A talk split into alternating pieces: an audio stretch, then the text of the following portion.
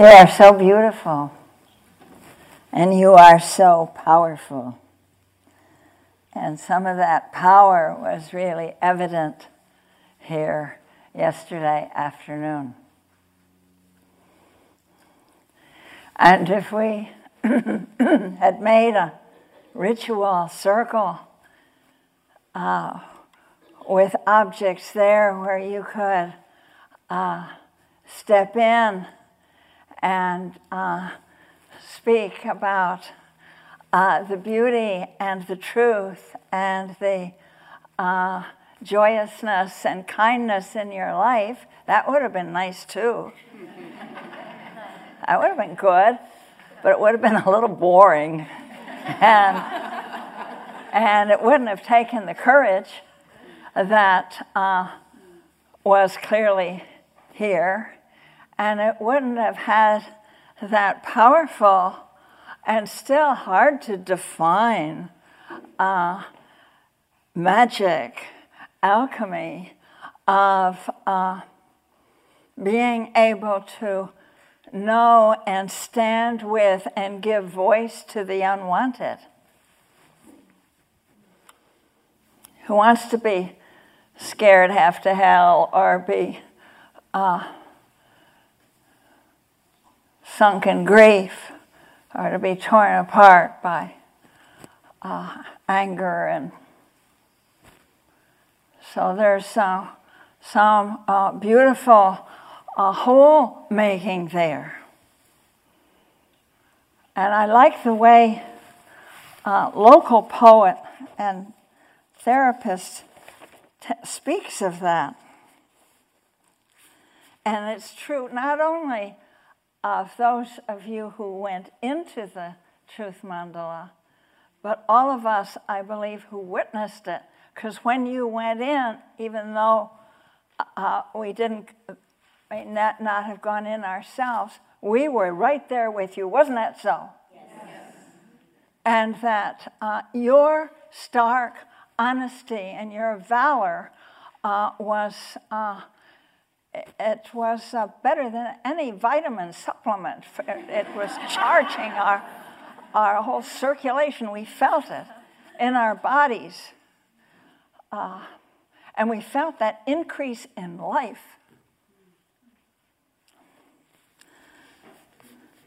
So, this is uh, part of a poem by uh, my friend Jennifer Welwood, a psychotherapist and poet, poet in Marin and get how the beauty of these opposites, willing to experience aloneness, I discover connection everywhere.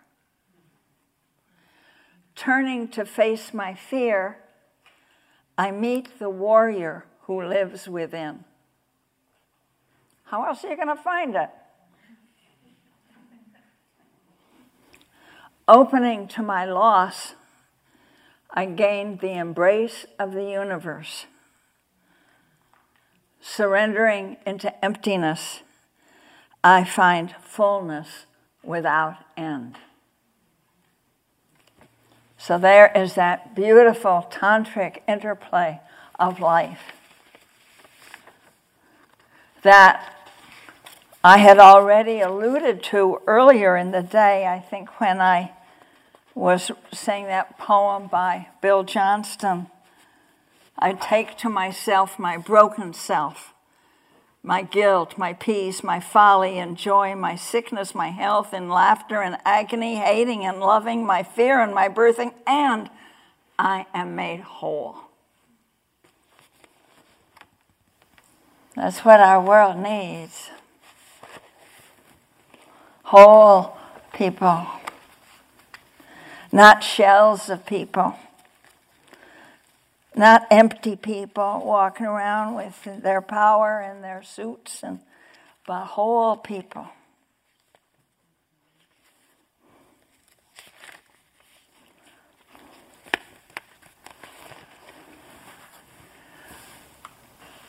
So let's let's look at uh, what the goddess, the mother of all Buddhas, uh, brings us in terms of great movements of our world, our soul. I love it that there's a German philosopher I studied, Ludwig Feuerbach, who talked about our spiritual journey, our religious apprehensions of reality, that uh, as you look at them through history, are like, he said, the beating of a heart the systole and diastole of the heart. The systole, that's when the heart contracts and sends the blood out. And then, equally necessary, diastole, the heart opens and the circulation, the blood comes flooding back. And you can't say which is more valuable, which is truer. Boom, boom, boom.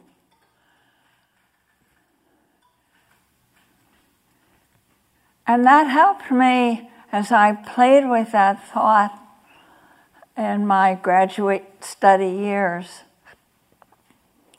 See how that kind of rhythm could characterize different spiritual apprehensions of that. So there's what is of the sacred, how we see what is almost meaningful and sacred. So there's the systole that's, and that projects, oh, it's so beautiful. I'm going to project the sacred out there so that I can see it and bow to it and obey it and pray to it.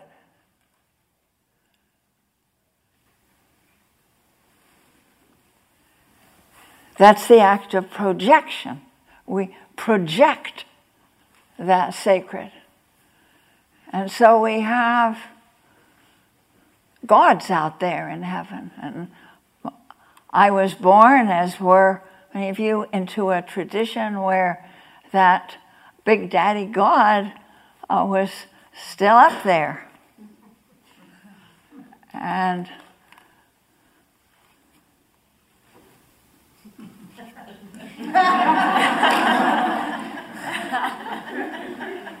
and then there comes a time when uh, that projection of the sacred uh, kind of after a while, deadens life around you, desacralizes it, can make it seem humdrum, bled of beauty, bled and deprived of the numinous. And so we want to invite it back. We resacralize the life around us, and that's that diastole movement and we interject.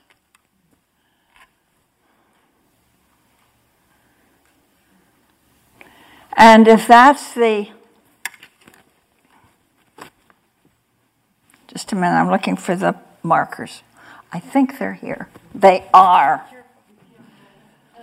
Mm. That's one. Let's see. I guess this is the Watch the cord by your feet, the mic. You see it? It just, yeah, it's kind of tangled around your foot. I'm, you're looking at what I'm. No, just the mic. Oh. Microphone. Yeah. Oh, thank you. Yeah.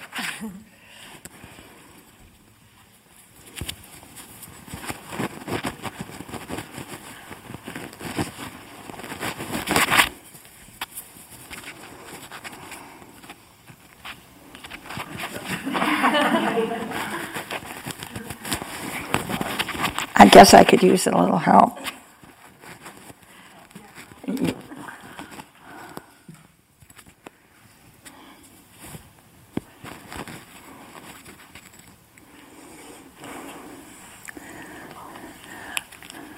So we could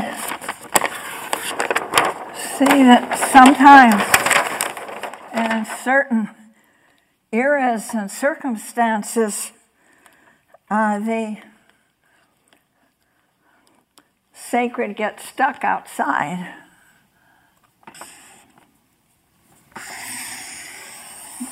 That's our beautiful green planet, blue green planet. And in the last centuries,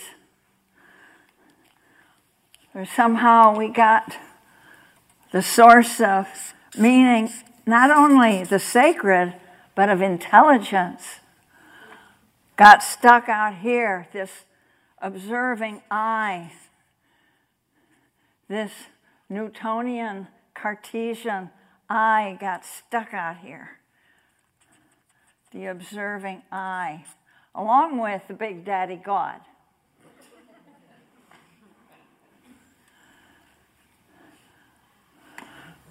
That Big Daddy God kind of lost luminosity and beauty and meaning for a lot of people, replaced by uh, the human power to manipulate reality and to study. And so this observing eye actually gained, could see a lot of the irregularities and variances, laws of how things happen, a lot learned, lot learned in, from, in that in classical science. But as I said, got stuck out here and began to think that this world was something that you could uh, manipulate, exploit, turn into goods and factories to produce the goods and minds for getting what you wanted and extract miasma of so even the air and the climate as well as the waters uh, contaminated. So that what's happening now seems to be in that retrieval of the sacred we have that we're haunted by the memory. It's almost like a memory for us that once this earth was cherished, was honored, rituals to befriend.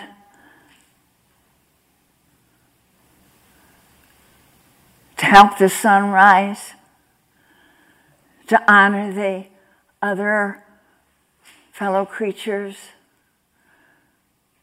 to keep it as a garden.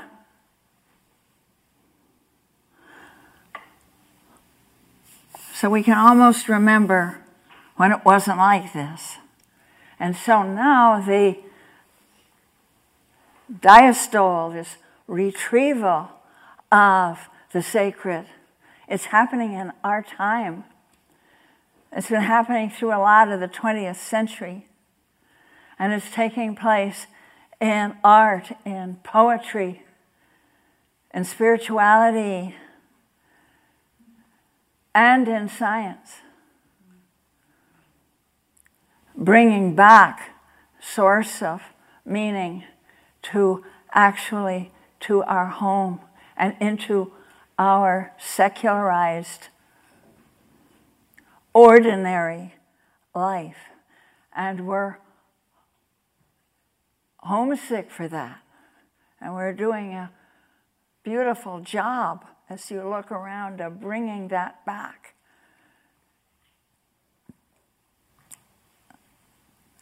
And we're going to be looking at that today.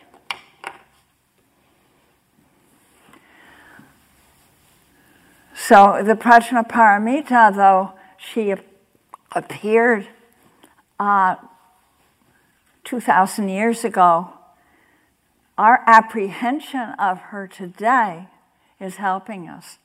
Our being able to see the goddesses, whether it's Kuan Yin or Avalokiteshvara or Eve or Mary, uh, Hadija, all of the, they are we are bringing them back to help us retrieve our deep conviction that our work now is to re sacralize our world. And that to do that, to see its exquisite sacredness, the mystery in it, is as important as uh, any silver bullet of technological fix for what's wrecking our world. And why we got stuck out here, why it's so serious this time, is of course that we have unleashed, we have the force of industrialism, the Industrial Revolution, the power of that and what it married us to in our economy.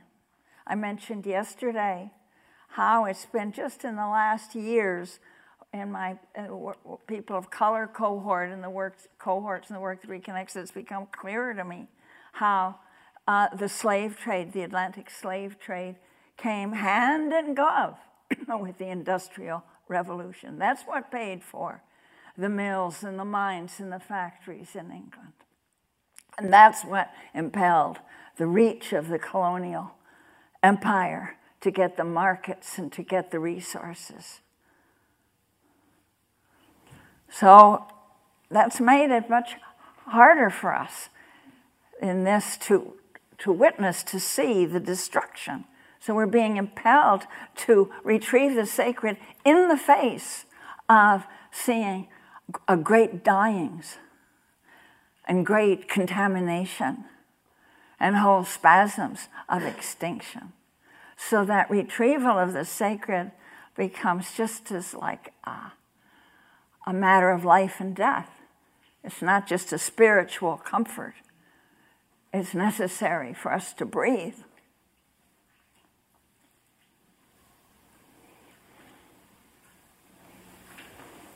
When I was thinking about this retrieval of the sacred, uh, this introjection, um, I found myself thinking of one of my favorite songs. You know the songwriter Peter Mayer? He has a song called Holy Now. Everything is holy now. When I was a little boy, I'd go to church on Sundays, as the song, and the priest would raise the cup and make say the blessings and we make the world holy. But now I look out and it's not a second rate world. Everything shines now, everything is holy now. We are learning how to do that.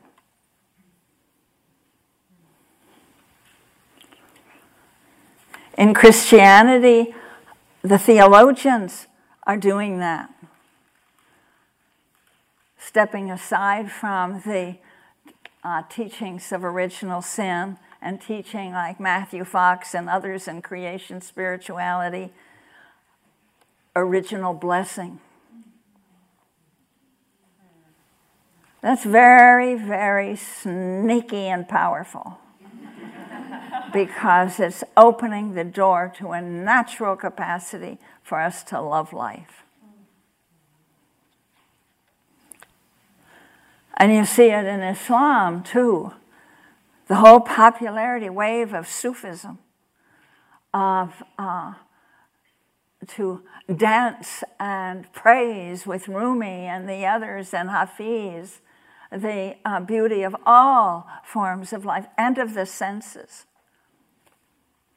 And it doesn't carve up our lives into what is holy and what is secular. And that's one of the things that I love so much about the poetry of Rilke, I want to just give you some examples of that. Uh, it, it has been for me in this lifetime one of my greatest joys was to be to be a translate uh, and hear from the uh, the Book of Hours and the Duino elegies and the sonnets to Orpheus. But here's some just some taste because I think poetry uh, gets into our brain cells and body cells much faster than anything, any convincing prose. He's speaking in the language of a monk, in the voice of a monk, a Russian monk. And he very responded. He wrote this at the age of 23, and he had just been to Russia where he saw that their spirituality was imbued for, with a great love for the earth. So now he's saying, I, I have many brothers in the south who move, handsome in their vestments, through their cloister gardens. And their, in their Titians, God becomes an ardent flame. But when I lean over the chasm of myself, it seems my God is dark and like a web, a hundred roots silently drinking. This is the ferment I grow out of. See what he's doing?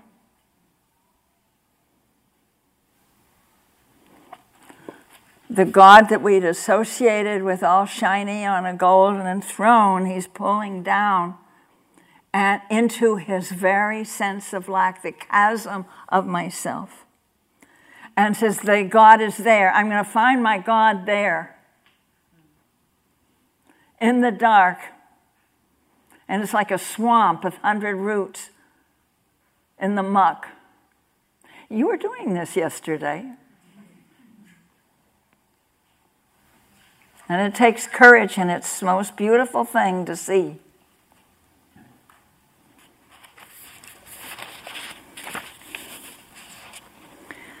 Next one, he says, We must not. He's ta- talking to God.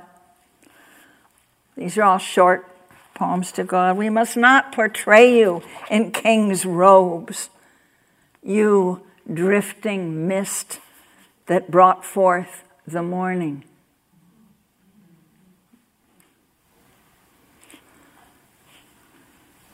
Once again, from the old paint boxes, we take the same gold for scepter and crown that has disguised you through the ages.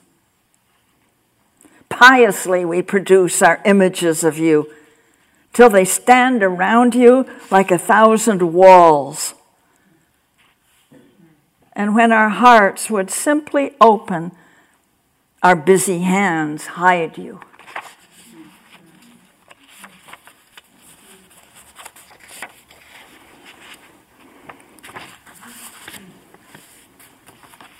You, God, now look at what he does with this, this talk about retrieval. This is the God whose pious mother took the poet to see him in the Catholic churches of Prague and to kneel by the crucifix, and she had him, she wanted him to touch the wounds on Christ's body. And he had enough of that. But that regal God. So he says, get this, you God who live next door. If at times through the long night I trouble you with my urgent knocking, this is why. I hear you breathe so seldom. I know you're all alone in that room. If you should be thirsty, there's no one to get you a glass of water. I wait listening. Always. Just give me a sign. I'm right here. As it happens, the wall between us is very thin. Why couldn't a cry from one of us break it down? It would crumble easily, it would hardly make a sound. So he was exquisite. He sees that not only is he lonely, but God's lonely, stuck up there, distant from us.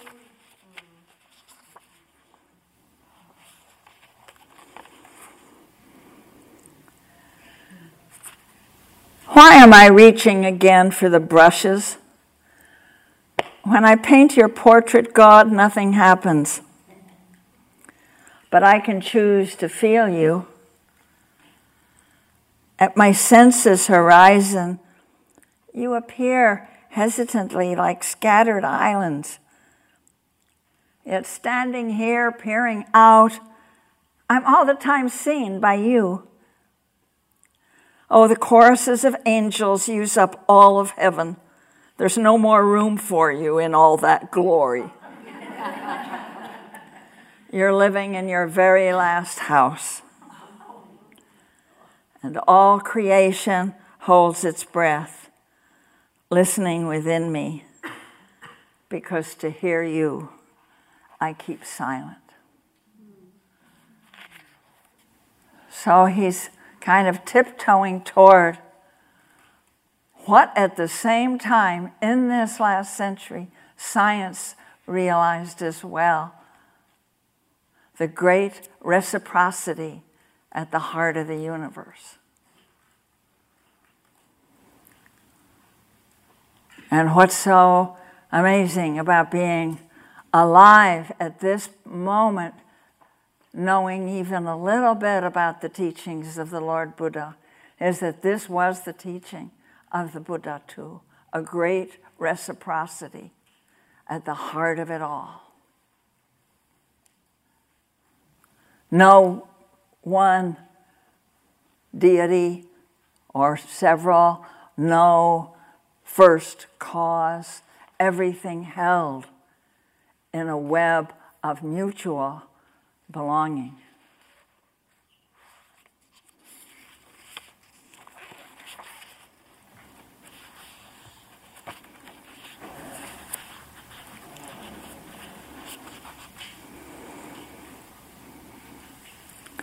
And so when we lose the idea of a big daddy God or a big royal God in the sky, then where do you turn? Where do you turn to put your love? You've been putting it in devotion, entreaties, and give me this and give me that, and terrible me, and forgive me this and forgive me that. And now you bring it back. Where do you put your devotion?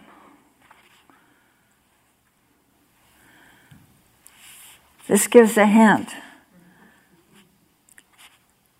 How surely gravity's law, strong as an ocean current, takes hold of even the smallest thing and pulls it toward the heart of the world.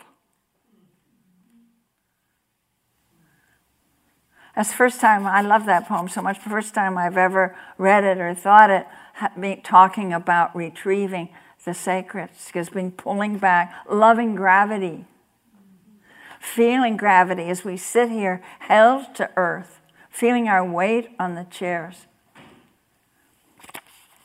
Each thing, each stone, blossom, child is held in place. Only we in our arrogance push out beyond what we each belong to for some empty freedom. If we surrendered to Earth's intelligence, we would rise up rooted like trees. Instead, we entangle ourselves in knots of our own making and struggle lonely and confused. And so, like children, we begin again to learn from the things of our world because they are in God's heart and they have never left them. This is what the things can teach us to fall patiently, to trust our heaviness. Even a bird can do, has to do that before he can fly.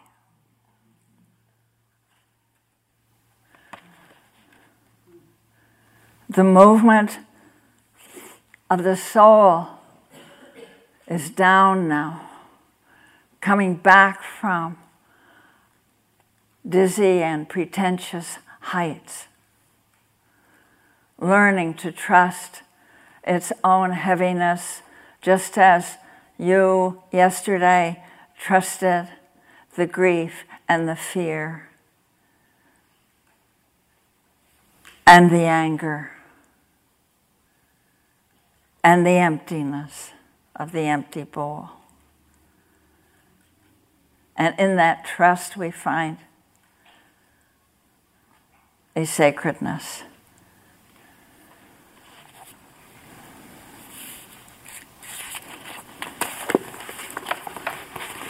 I just remembered I found something that I had with me. I'd love to share with you about the anger. Was given to me by my friend Vicki Noble, great feminist historian. So, for those of us who uh, grabbed the stick yesterday and spoke the anger, and all of us who identified with that and supported that, here are words about the source of even the word anger. Angerboda comes from the Eddas, the Norse myths. Frequently, she's described in negative terms, Angerboda. I wish I'd brought her. I have a doll that Vicki made. She's black and has a kind of beak, and she is fierce. Angerboda, get this, personifies women's grief, rage, and pain over the destruction of the world. The archaic meaning for anger is grief and comes from the Norse word anger, Icelandic for sorrow or grief, and is akin to angst in German for fear. And her full name is Angerboda. To bode is to announce beforehand or predict, coming from the early Proto Indo European language. And Angerboda pronounces, in some views, the end of things. But that word bod is also related in, to the Sanskrit of bodhi, she says, the one awakening. So Angerboda must have been earlier a divine messenger of grief and outrage, etc. So we learn how in our time to, to uh, see the relational nature of anger and how different it is from hatred. In Buddhist teachings, the three causes of the suffering we inflict upon ourselves and others are, as you know, greed, hatred, and delusion or ignorance. And they mutually support each other. The delusion is the notion that you're separate. And that notion feeds the need to have grab everything and pull to yourself because you are, and then uh, to feed that fictitious self and also hatred in order to push away that aversion which uh, threatens the self. And there have been until recently male teachers who slipped and instead of saying hatred, said anger. So don't you ever fall for that. Anger is an effort to repair a relationship, it comes from that, not destroy. Got it?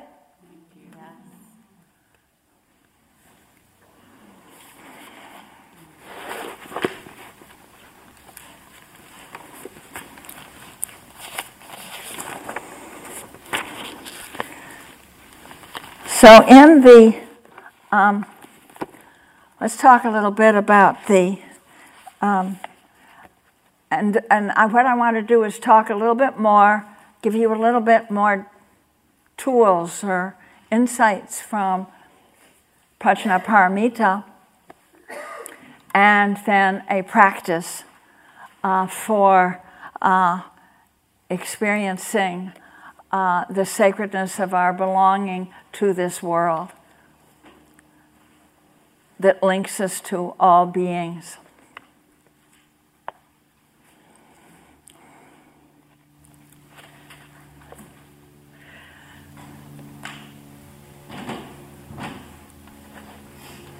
Sister uh, Santachita gave me, uh, I'm going to put out there on the wall a uh, car, picture of a statue of Prajnaparamita. And it's from a 13th century Indonesian Java. Um, beautiful carving. It's very similar to one that we have at Spirit Rock, both on the altar of the main meditation hall and outside the doors. And it is characterized, here she has just two hands, but they're held in this mudra of teaching. And we'll come back to that because this reverses the dualities that have archaically separated the uh, uh male and the female, the masculine and the feminine views of the world, the role of that. In the, but in the early scriptures, and back at the time when her scriptures were uh, coming to the fore, and the first one was the Ashtasahasrika Prajnaparamita, which means perfection of wisdom in 8,000 lines. So it's quite long. And it's the first of, and the most fully translated of any previous scriptures into Chinese and into Tibetan, and, uh, and it was that that I studied. But then there were other scriptures, and each one that came along was shorter, including the Heart Sutra. And coming to the final one, they got so short, the final one was just one letter. Ah. The sound we said at the beginning of the truth mandala. And the sound we'll say when we go into be with the future beings tomorrow. So there weren't images of her, but there were verbal images. And here were some of them.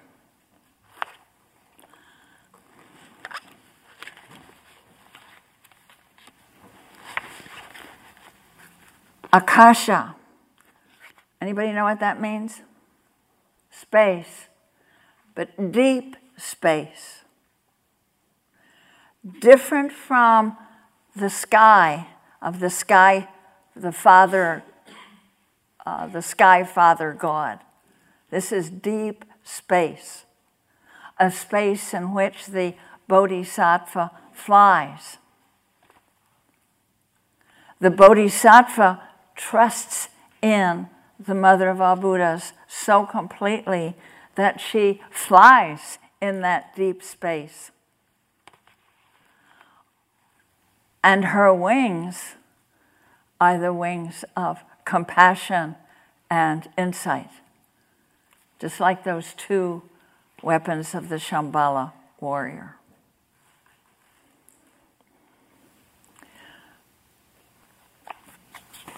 Another is Ananta. That was a phrase for her. A phrase, and also, but more than just a name, it means endless like infinity. That was ref- used for her. Another was shunya. I bet some of you know what that means empty. And by the same token, another of her names in this first scripture was Purna, full, empty and full.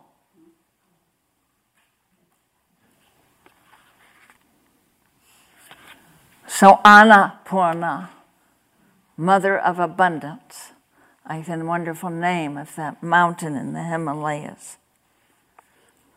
And then uh, Ka and Nabha. And these are two words that refer to the navel, like your belly button, and the hole in the center of a wheel that must be empty so that the wheel can turn. It's round, so and it's so the wheel can turn and the axle can fit into it. And that was also a perception of her. She allows movement, she allows rotation. A phenomenon that of the cycle that runs through all nature. You know, I'm about I want to draw it, but I I see that I didn't complete this. Where's my green? Here it is. What? I'll write them. I'm going to flip this, but I see that I didn't complete this. What we do, what we're doing in our in our work with the, here with the Mother of all Buddhas, in our spiritual journey of this time, and in the work that reconnects, in all our pilgrimage of this time in retrieving the sacred. The major, you can see that what we're doing is instead of being stuck out here in horror and impotence, we find ourselves right here. And that I, both the I that sees and the pronoun I, belongs to earth. It is the I of earth as well as our own. And this extraordinary kind of epiphany, revolution in our apprehension of reality is occurring. We're alive as it's happening, as we are discovering that we are not separate from the earth, and that the earth, to quote that great British engineer George Spencer Brown, who'd been studying non Boolean algebra, and so we can only conclude, he says, that the universe is so constructed as to be able to observe itself as he discovers cursive nature of causality that we are waking up to our not non-separateness from earth. And of course then we're filled with grief because the earth is suffering and the earth is being destroyed. And of course, our joy, because that everything that ever was and all beauty is ours as well. So we're caught between this incredible dual experience. That traditional education of the Western, modern Western human can't prepare us for of deep kinship with all life. And the realization that we are, each of us, an expression, an exquisite, unrepeatable, unique expression of this planet, this planet's life. And it's not just some poetic fantasy, because quantum physics and systems theory, that's why I devoted years to studying it, are saying the same thing. Often they don't realize it. they don't. They try to make it fit into the demands of the industrial growth society. but uh, the import is of a profound reciprocity at the heart of the universe, as I said, and that uh, we are earth in countless forms, and our roots go deep, and our hearts are immense. And we can put ourselves to sleep and pretend that we don't know But the sneaking suspicion is always there that there's some incredible revelation about to seize us. And it does over and over again, and then we forget, and then it comes, and then we forget. it's hard to hang on to it in a consumer society.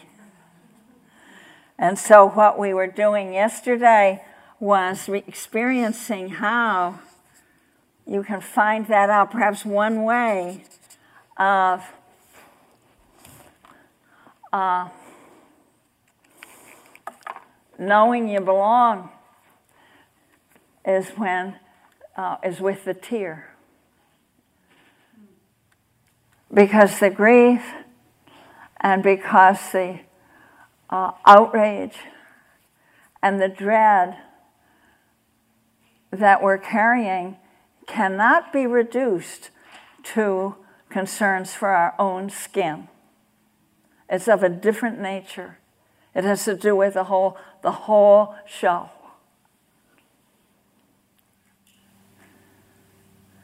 And psychotherapists may try to reduce it to concerns about ourselves. I remember when I went to my first therapist.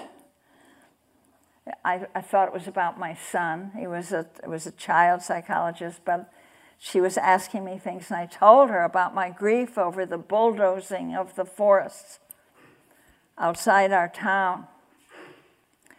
And she wanted to reassure me that actually the bulldozers only represented my fear of my own libido.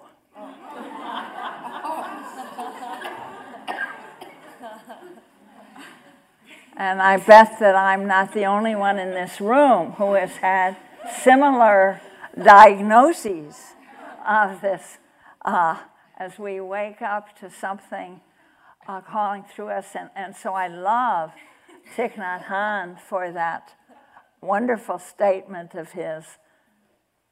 He was asked once, I guess this was about 20 years ago, by one of his students what is the most important thing we can do for the healing of our world? And I think his questioners were wanting to say, well, just continue sitting on your zafu, or don't get up and run for office, or uh, go roll bandages or something. And his answer sidestepped all of that. He said the most important thing for us now is to hear within ourselves the sounds of the earth crying.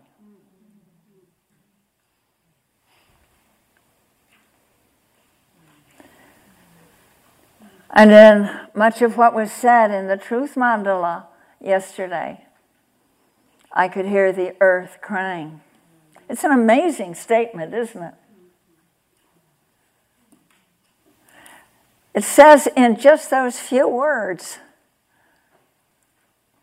that we are so linked in the web of life that we could hear it, that we so belong to the earth that we could hear it, and that it is truer of us than the uh,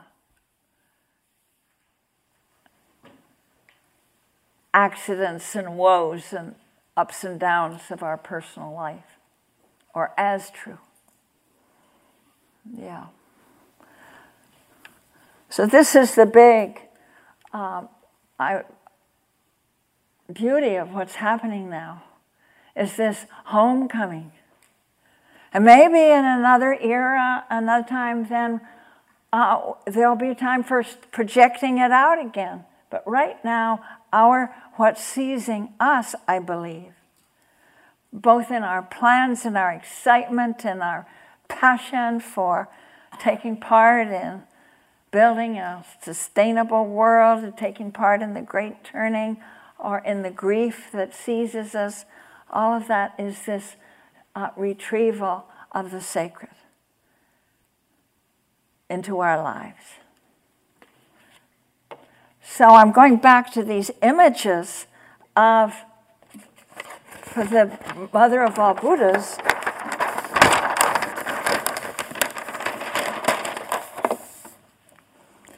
And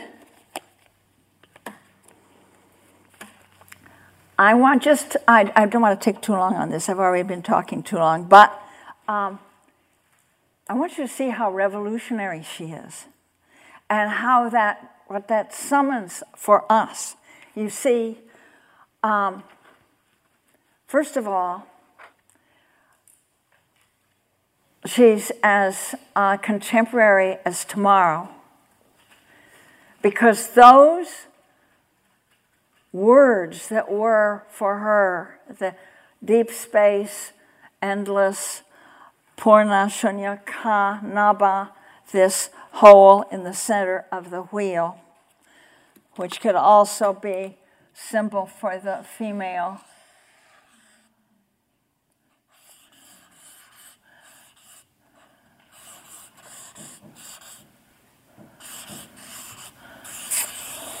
It allows the wheel and the wheel of the Dharma as well as the wheel of a wagon to turn, for this to be, that motion is possible because it is empty.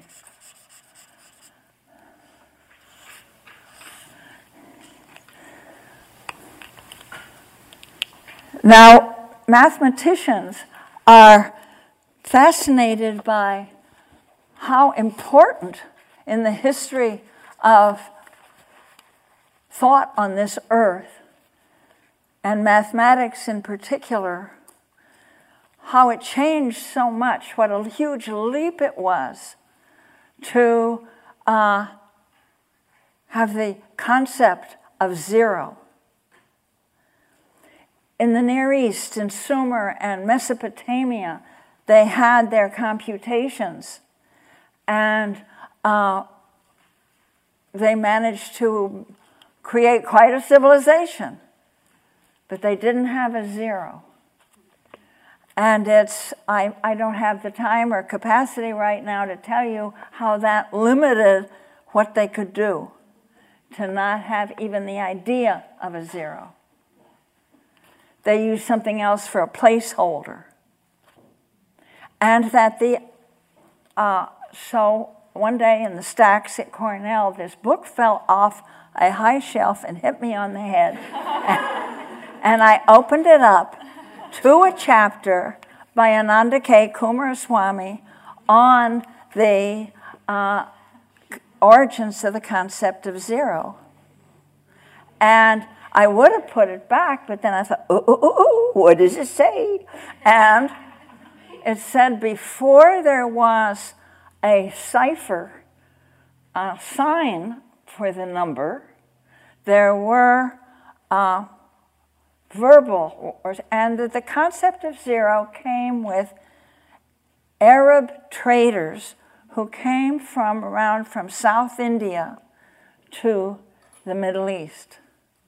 South India was a place where the, uh, the mother of all Buddhas was appearing in the early Mahasanghika's uh, monasteries. And and said that the first expressions of zero were, and I kid you not, and I want you to just give great expressions of great surprise, the same words.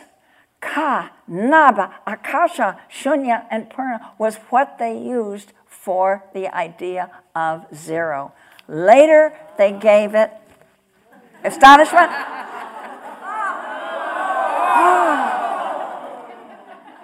Another gasp.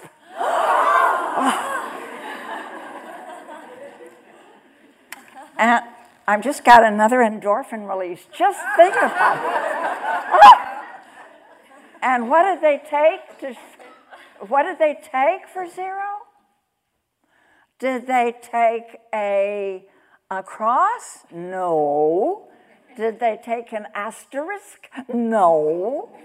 Did they take an ampersand? No. What did they take?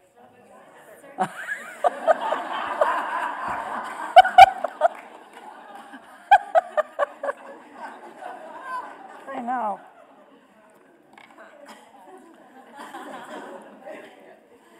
I know.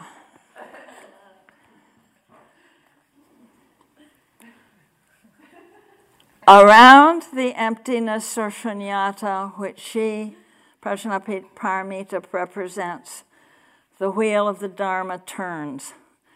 That void is, as D.T. Suzuki said, not an abstraction, but an experience, or a deed enacted where there is neither space nor time.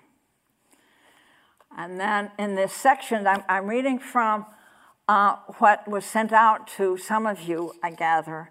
is a chapter in my book, World as Lover, World as Self, on the Mother of all Buddhas. So these symbols appear, I point out, in the four quartets by T.S. Eliot. And I just read what that calls to mind, can t- call to mind from us, for us. Garlic and sapphires in the mud clot the bedded axle tree.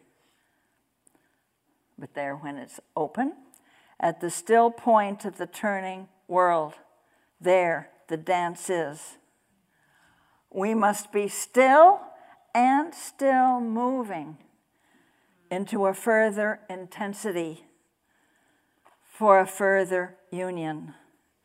In the end is our beginning.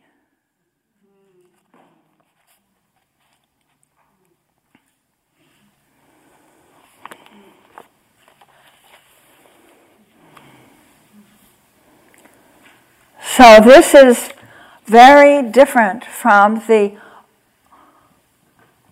and, and this is the last thing I want you to just gasp over the wonderfulness of it. Um, this is very different from the dualisms of uh, that still rule a lot of our thought, and that we must not, in the women's movement or in our own activism, fall prey to it because the old dualisms oppose sky father to earth mother. And this kind of, so it's an axis where the spiritual journey is going up. Often to extricate yourself from a messy, suffering world. And the journey is often toward the light from darkness. Ooh, get away from the darkness.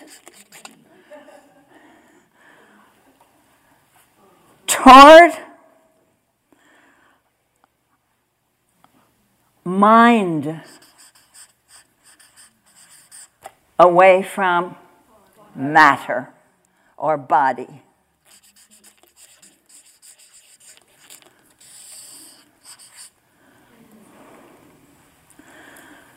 From death to life. We want to have one end of the, the duality and cancel the other. So the old prayer that the Buddhas and the Prajnaparamitas, what she represents in her symbolism, uh, is opposed to that prayer from we will go from darkness to light. Let us go from darkness to light. Let us go from life, from death to life.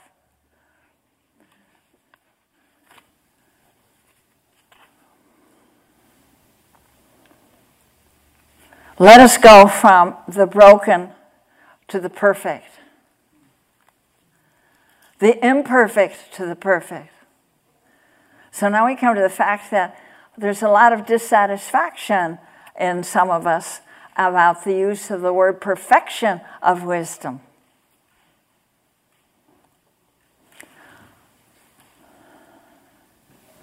The word is paramita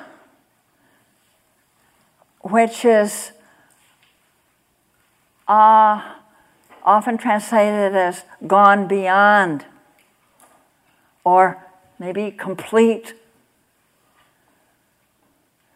You other teachers over there, how do you translate paramita? Gone beyond. What? Gone beyond. Gross over. What? Grossing over. Yeah.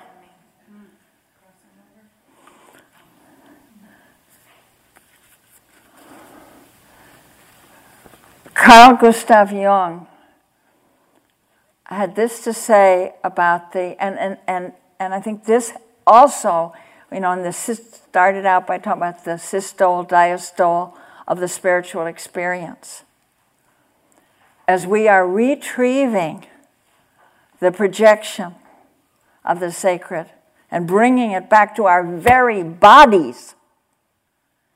And I loved it in the Truth Mandala yesterday that we flashed our boobs. And I, I didn't do it myself, but I was there, I was right there doing it.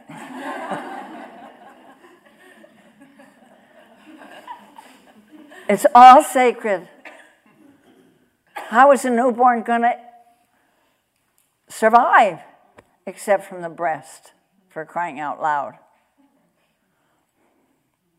So Carl Jung has puts it in an astrological metaphor that as we move from the age of Pisces to that of Aquarius, we see the spiritual journey differently.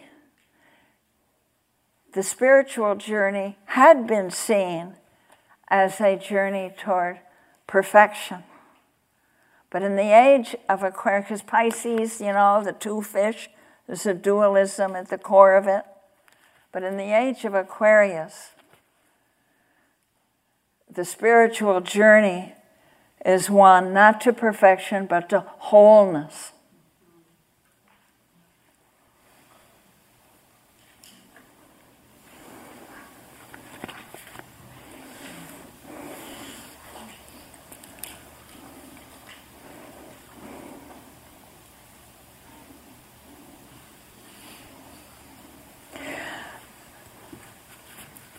And that um, call to be whole, it asks everything of us and is a liberation at the same time.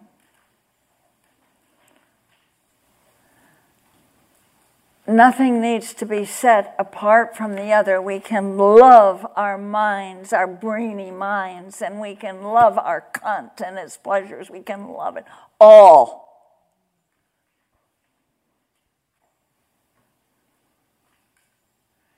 And that, at this point, what it's that the fact that just at this point, when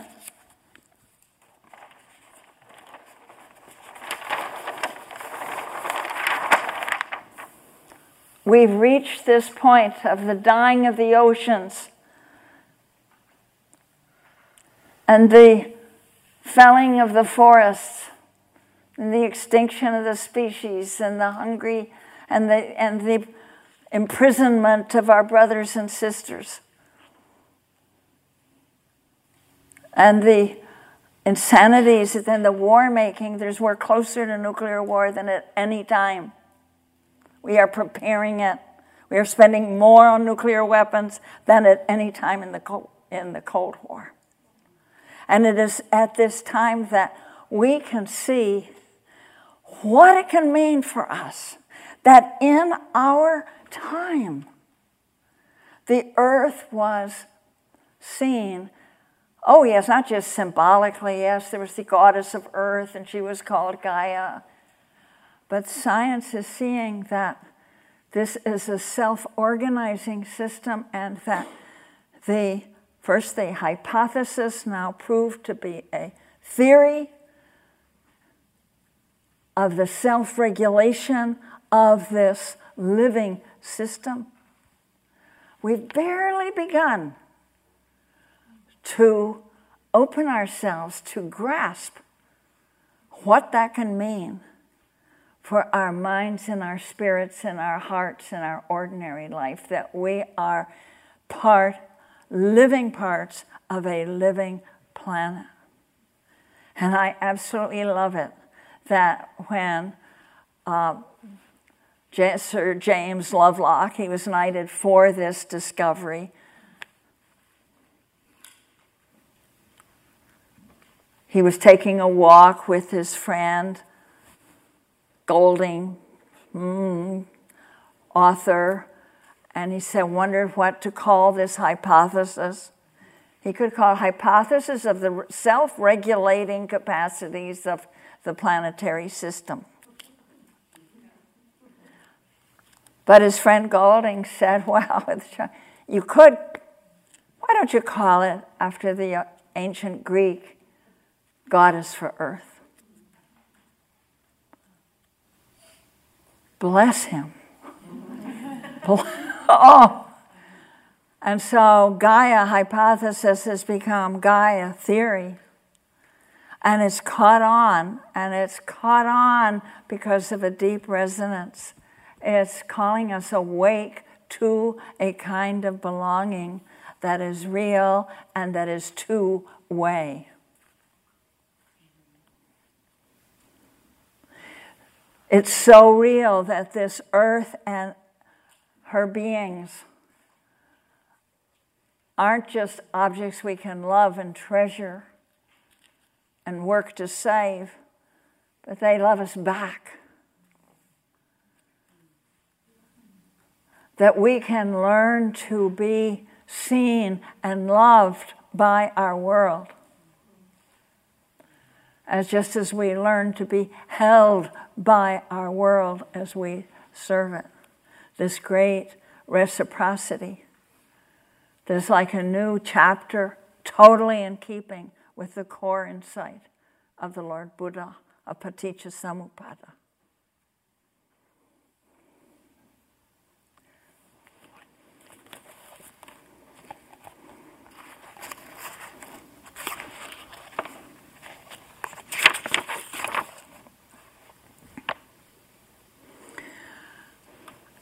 And I am aware, I, I want to bring, convey for you the sense I have, and perhaps you do too, I'm sure you do, of how people stepping into new responsibilities, new kinds of actions for this planet and its all its life are uh, feeling uh, supported in their actions by earth itself, that it's like a two way street.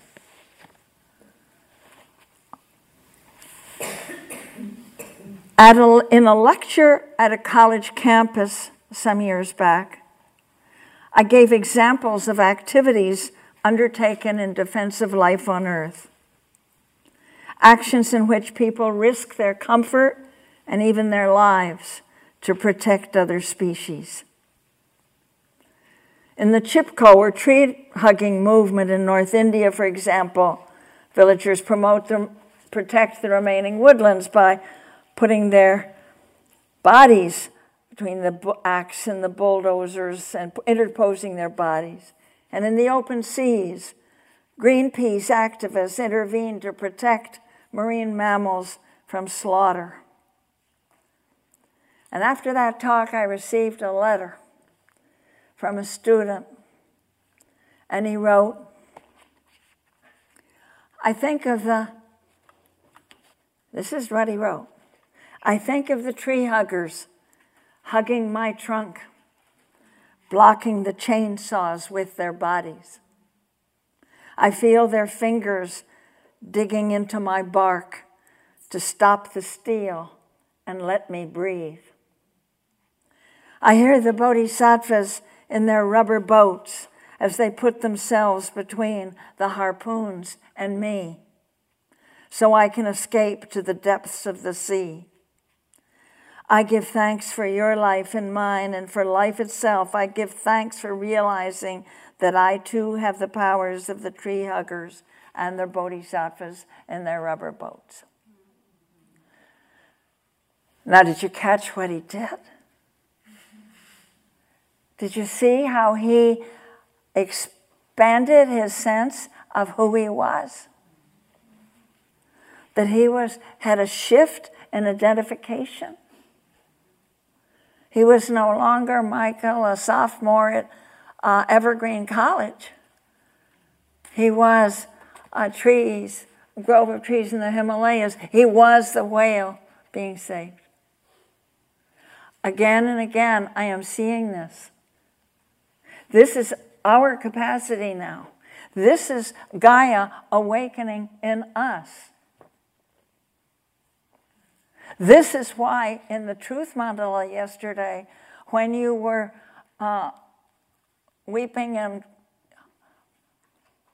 pounding for, for what was happening to our world, it was, you were talking about your body as well as the planet's body. This, this shift in identification from the separate self that the consumer society identifies as its target.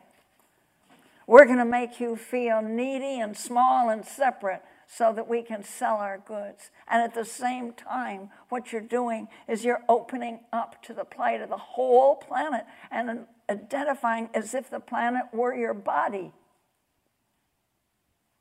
as it is. This fascinates me. This is what I see right there is capable, possible for us in the Buddha Dharma and in deep ecology, which is uh, not necessarily linked to Buddhism, but so similar to its apprehensions of the interconnectedness, the living tissue of life itself, that we are like neurons in a wider neural net. And I see it, I love seeing it again and again. in the uh, people I know and love. And one of the first was, or the first where I saw this clearly, was my friend in Australia, John Seed, the rainforest activist, founder of the Rainforest Information Center. And when I was there, he was telling me about an epiphany that happened for him that changed his life. He had just gone with some of his, he was a hippie Buddhist farmer at a commune called Bodhi Farm. But then there was an old stand, a beautiful forest, the ancient trees going back to old Gondwana land, and they were being illegally logged. And the activists were getting an intervention at the provincial capital in Sydney to stop it, but the lumber companies and the police were in cahoots, didn't, went right ahead. And so the John and his friends went and stood between the chainsaws and the trees. And he took me there because it worked. It's still standing. You can go see it. He was telling me how the paddy wagons were revving in the piece with their bullhorns and the ch- chainsaws screaming and the grappling hooks to take the logs and with it all, all that mayhem, and they just standing there. and they had nothing to protect themselves or the trees except their bodies. And that's when he got, got it who he really was. He was the rainforest. He said, I realized then that I was not John Seed protecting the rainforest. I was the rainforest protecting herself through this piece of humanity that he'd, she'd nurtured into existence. So that's there for us to experience. You get the difference that would make? Yeah. That there's a huge power working through us far beyond our own noble or faulty or virtuous or silly selves. Once we put ourselves in service to the earth, then the power of the earth comes through us.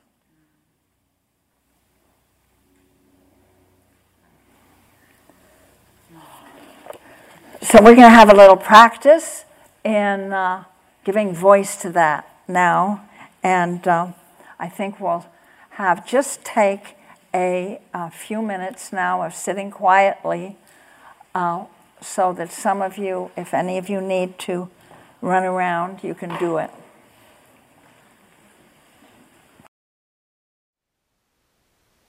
Thank you for listening.